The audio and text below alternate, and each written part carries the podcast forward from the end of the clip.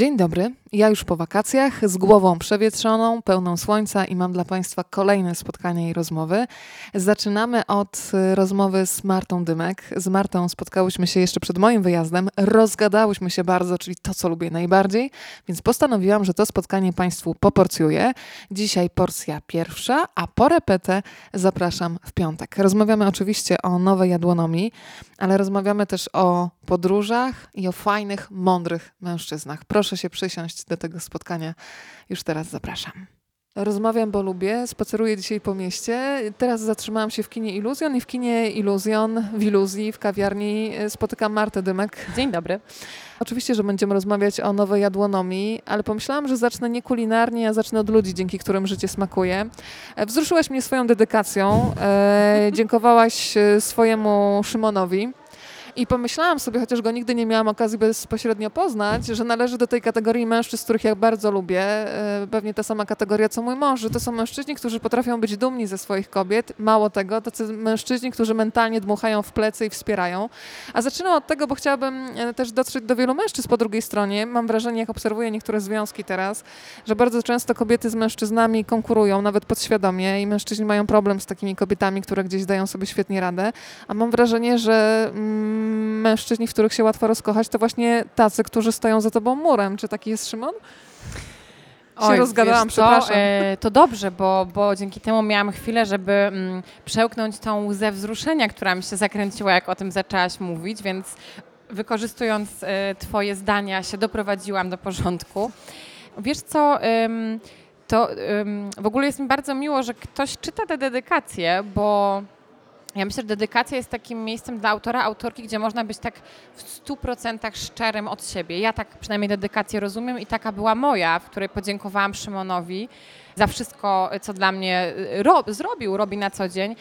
I myślę, że bardzo często się teraz, wiesz, mówi w mediach o, o tym, że związek powinien być partnerski, o tym, czym jest partnerstwo w związku. Ja myślę, że to brzmi bardzo banalnie, ale bardzo trudno jest to osiągnąć, bo często ta szala się przychyla na jedną lub na drugą stronę. I ja czuję się taką szczęściarą, bo nam udało się wypracować taką relację, w której faktycznie ja wiem, że zawsze mogę na niego liczyć, zarówno jak chodzi o taką bardzo namacalną pomoc, jak nie wiem, dorać mi, rzuć okiem, y, może ty umiesz to jakoś lepiej naprawić, kliknąć, zrobić, jak też o taką, takie wsparcie właśnie, właśnie jak mówiłaś, takie wsparcie mentalne, rodzaj takiego trzymania pod rękę trochę, czasem podawania ręki, podnoszenia do góry, czasem podprowadzenia, więc, yy, więc bez wątpienia mam to szczęście, że, że mój partner Szymon właśnie jest taką osobą, która zawsze na każdym etapie tego, co robię, była obok i czasem, kiedy była potrzeba, żeby był bardziej, to był, e, a czasem, kiedy wiedział, że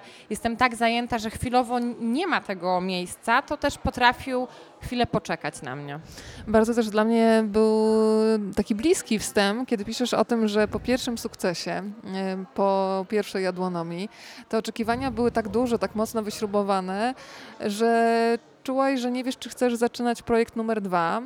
I to mi się bardzo jakoś zlinkowało z książką, którą teraz czytam. Marek Kamiński e, opowiada o swoim sukcesie, kiedy jako 30-latek zdobywa dwa bieguny mhm. i mówi, że czasami trzeba sobie zdać sprawę z tego, że ludzie noszą różne krzyże w życiu, a czasami takim krzyżem może być krzyż własnych ambicji.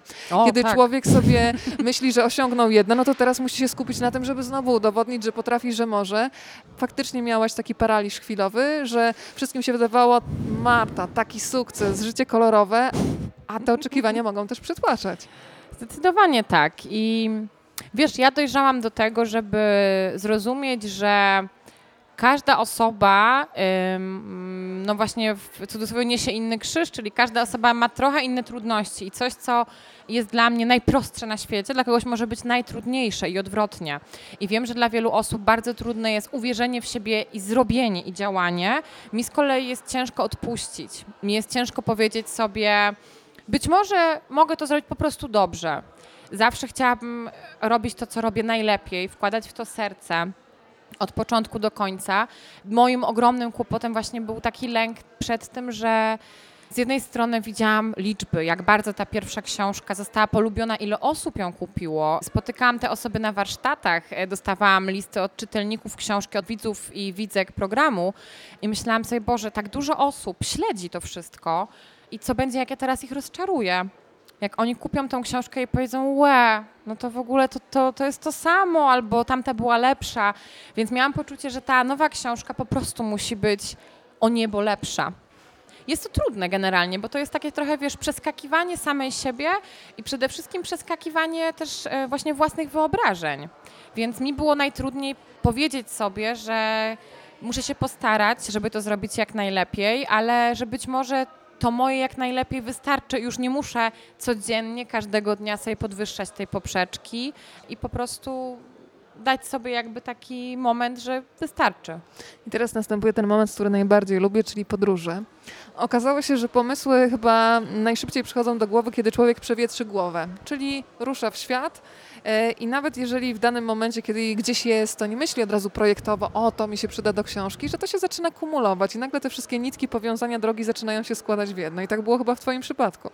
Tak, i to właśnie pokazuje, że. Mm, że kiedy da się sobie chwilę, jakby się przeskoczy tą największą trudność, czyli tą ambicję, ten lęk przed oceną, lęk przed odbiorem, lęk przed rozczarowaniem, to wtedy właśnie mm, rozwiązuje się taki jakiś węzeł, który trzyma w środku.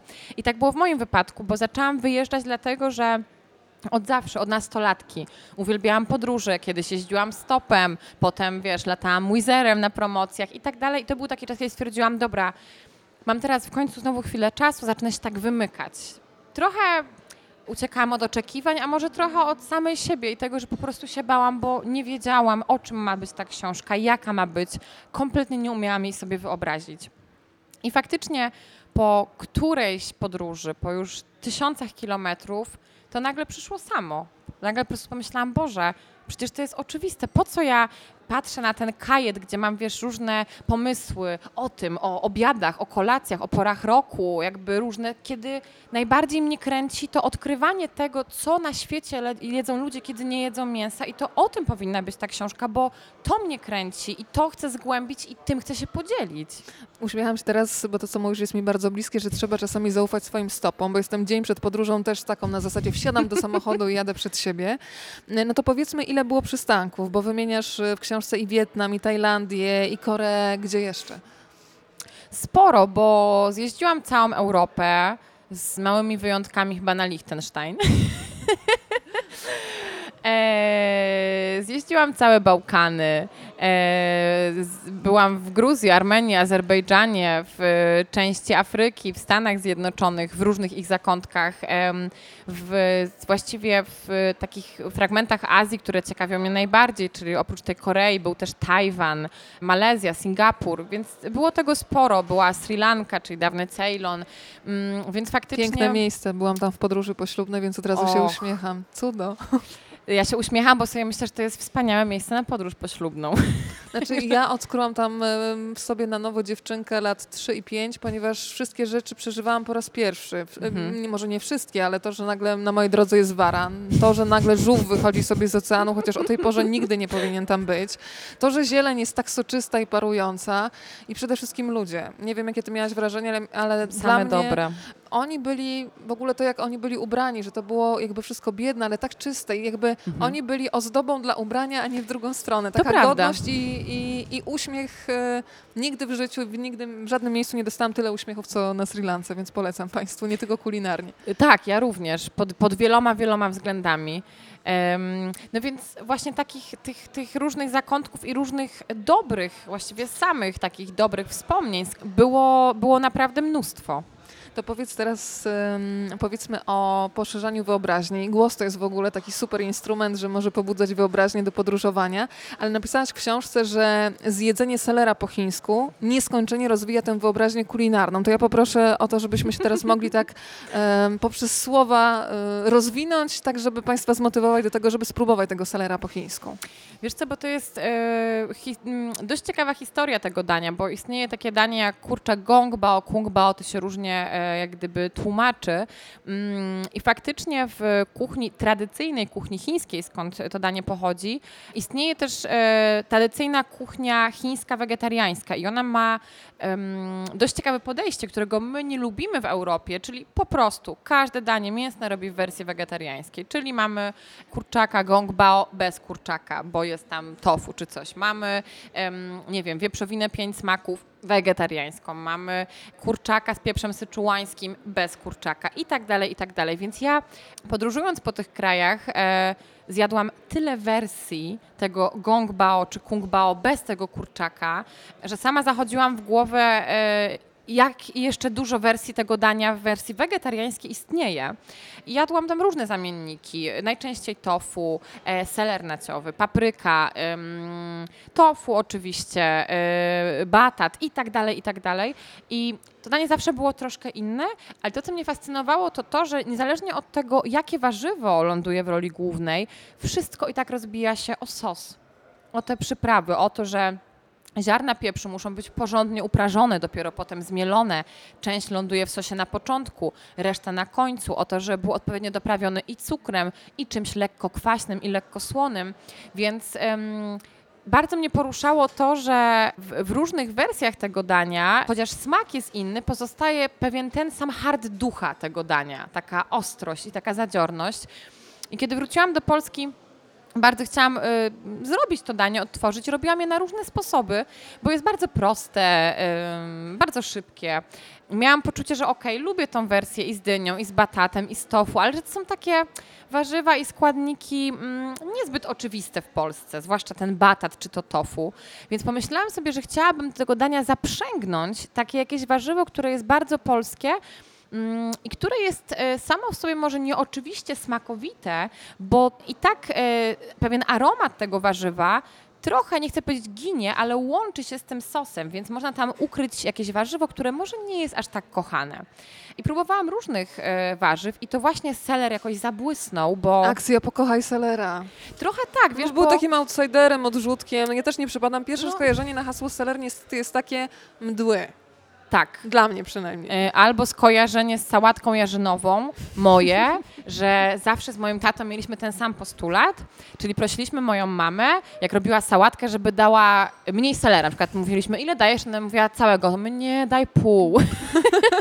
No odrzutek, mówiłam. Tak, i pomyślałam sobie, że nie dość, że ta wersja jest absolutnie dla mnie była najsmaczniejsza, to też e, pomyślałam właśnie, że to jest taka szansa, żeby pokazać trochę, że takie polskie jarzyny, takie niedoceniane jak seler, mogą też błyszczeć, bo to danie jest w całości o tym selerze. Wiesz co, w ogóle podoba mi się w tej książce to, że mm, zazwyczaj jeżeli oglądam książki wegańskie, to bardzo często bazują na takich, powiedziałabym, ekstrawaganckich składnikach. Kiedy ja czytam, to myślę, o, to wyprawa do supermarketu, już nie licząc kosztów i tak dalej. A tutaj faktycznie stawiasz na to, żeby się skupić na na warzywach sezonowych, które są dostępne w Polsce, a cała fantazja polega na tym, mm, żeby się bawić sosami, przyprawami, mhm. E, które też udowadnia, że one nie są drogie. No, zazwyczaj podałaś tam w książce przedziały 6, 12, 15 zł i to przyprawy, które nie wykorzystamy od razu, tylko no nie, nam służyć przez miesiące. wystarczą na pół roku tak. gotowania. Tak. Wiesz, bo to jest ciekawe, czasami e, niektórzy mnie pytają, czy mówią w rozmowach, że ta moja książka jest o podróżach. A ja się z tym kompletnie nie zgadzam. Dla mnie ta książka jest o polskich warzywach, które ja trochę zabieram w podróż przez kartki tej książki.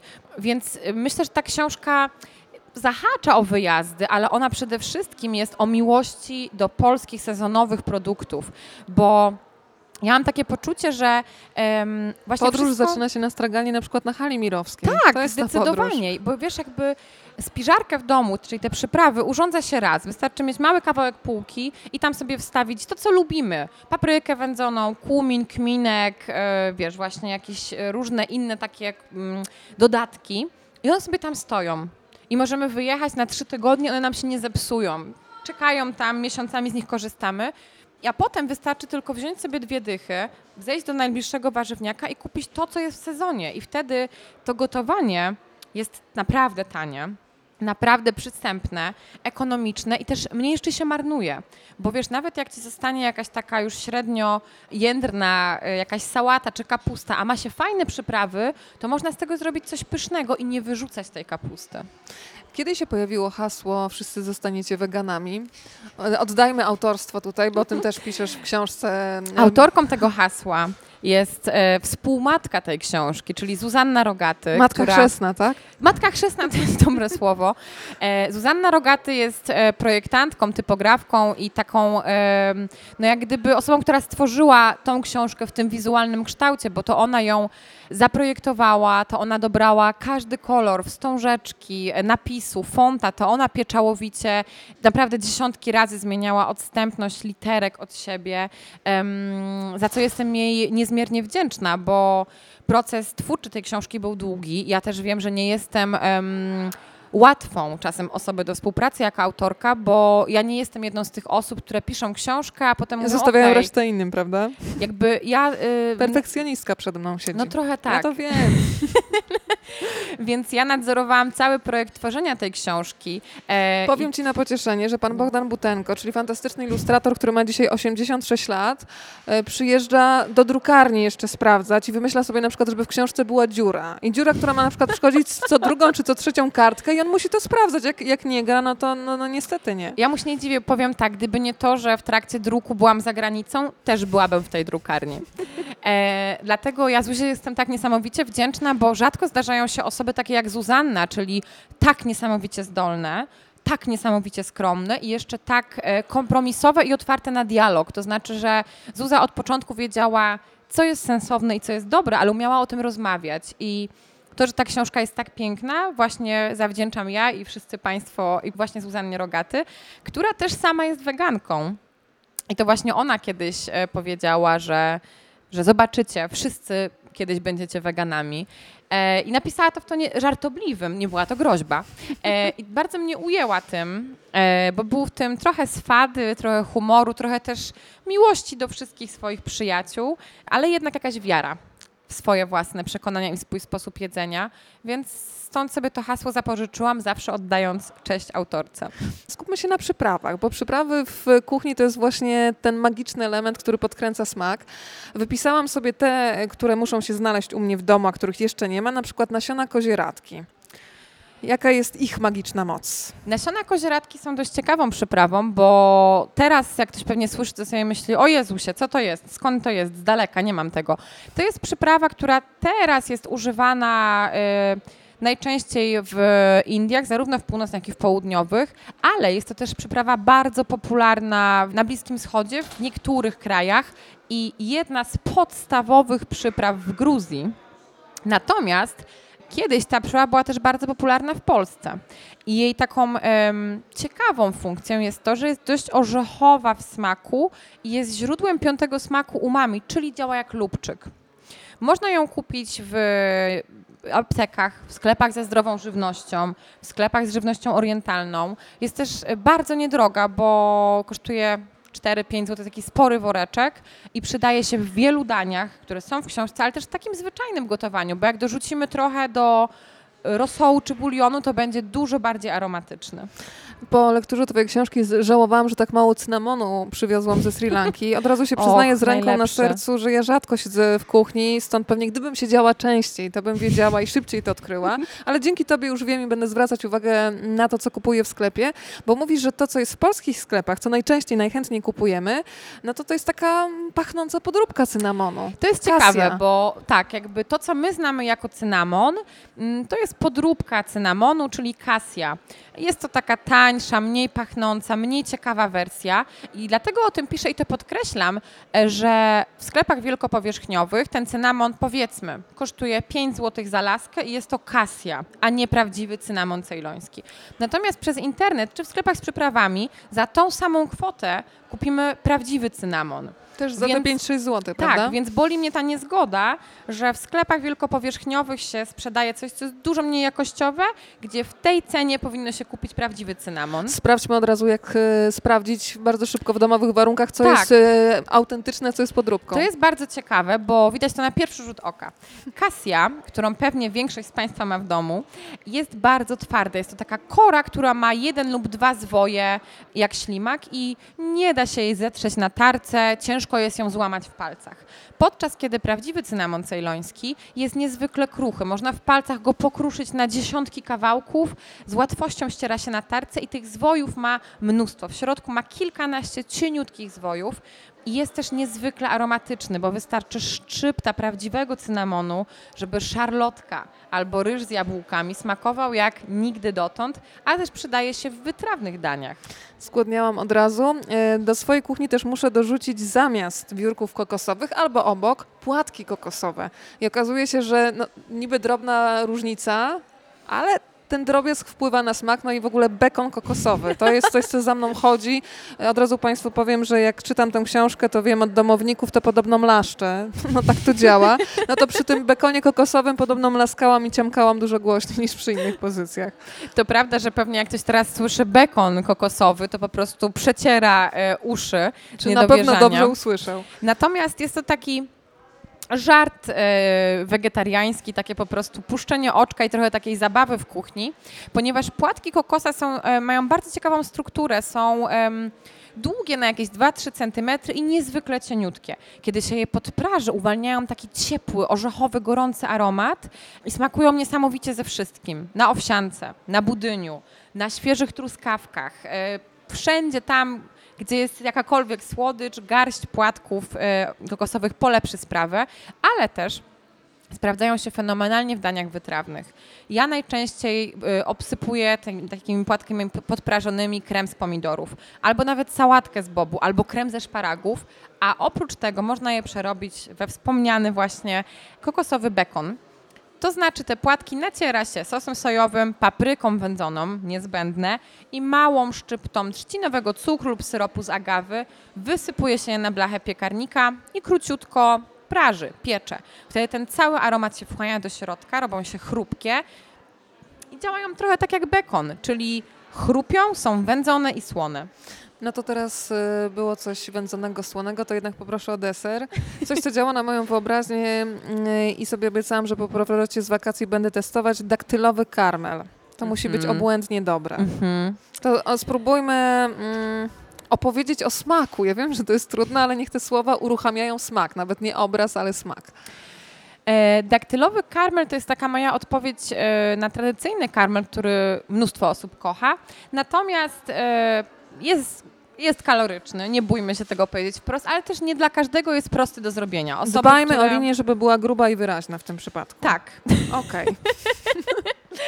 Dla osób, które gotują i pieką, jest on banalny, bo wystarczy rozgrzać cukier, ale osoby, które boją się zrobić mafiny, na pewno nie odważą się w domu palić cukru. Dlatego wymyśliłam taki karmel w wersji prostszej i zdrowszej z daktyli. To znaczy daktyle namaczamy w gorącej wodzie, następnie wrzucam je do blendera, dodaję tam trochę soli, co jest najlepszym pomysłem, bo ta A sól... taka gruboziarnista, czy... Nie, taka zwyczajna. Klasyczna. Mhm. Ta sól em, przełamuje słodycz tych daktyli, jednocześnie ją podbija, a z drugiej strony wprowadza taki kontrast, że kiedy bierzemy odrobiny, myślimy sobie, jakie to jest słodkie, za chwilę czujemy tą słoność, wokół której ta słodycz się buduje, a za chwilę ona się kończy i znowu jest słodko.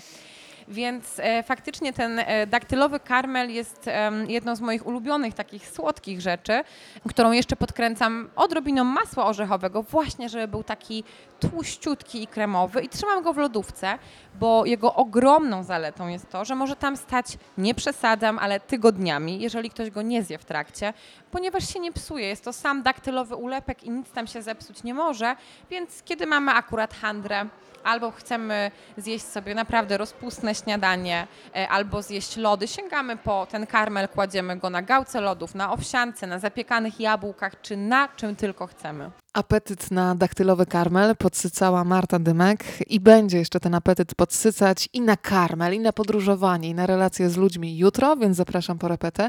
A dzisiaj myślę, że to jest bardzo dobry moment teraz, żeby zastanowić się, czy po powrocie z pracy nie przygotować sobie takiego daktylowego karmelu, schować go do słoiczka. No i pytanie tylko, ile ten karmel przetrwa w naszym domu. W takich sytuacjach ja hołduję zasadzie, że trzeba dbać o linię, musi być gruba i wyraźna, czyli krótko mówiąc, jemy ze smakiem, z apetytem. To apetytu, niesłabnącego apetytu na życie i słyszymy się jutro.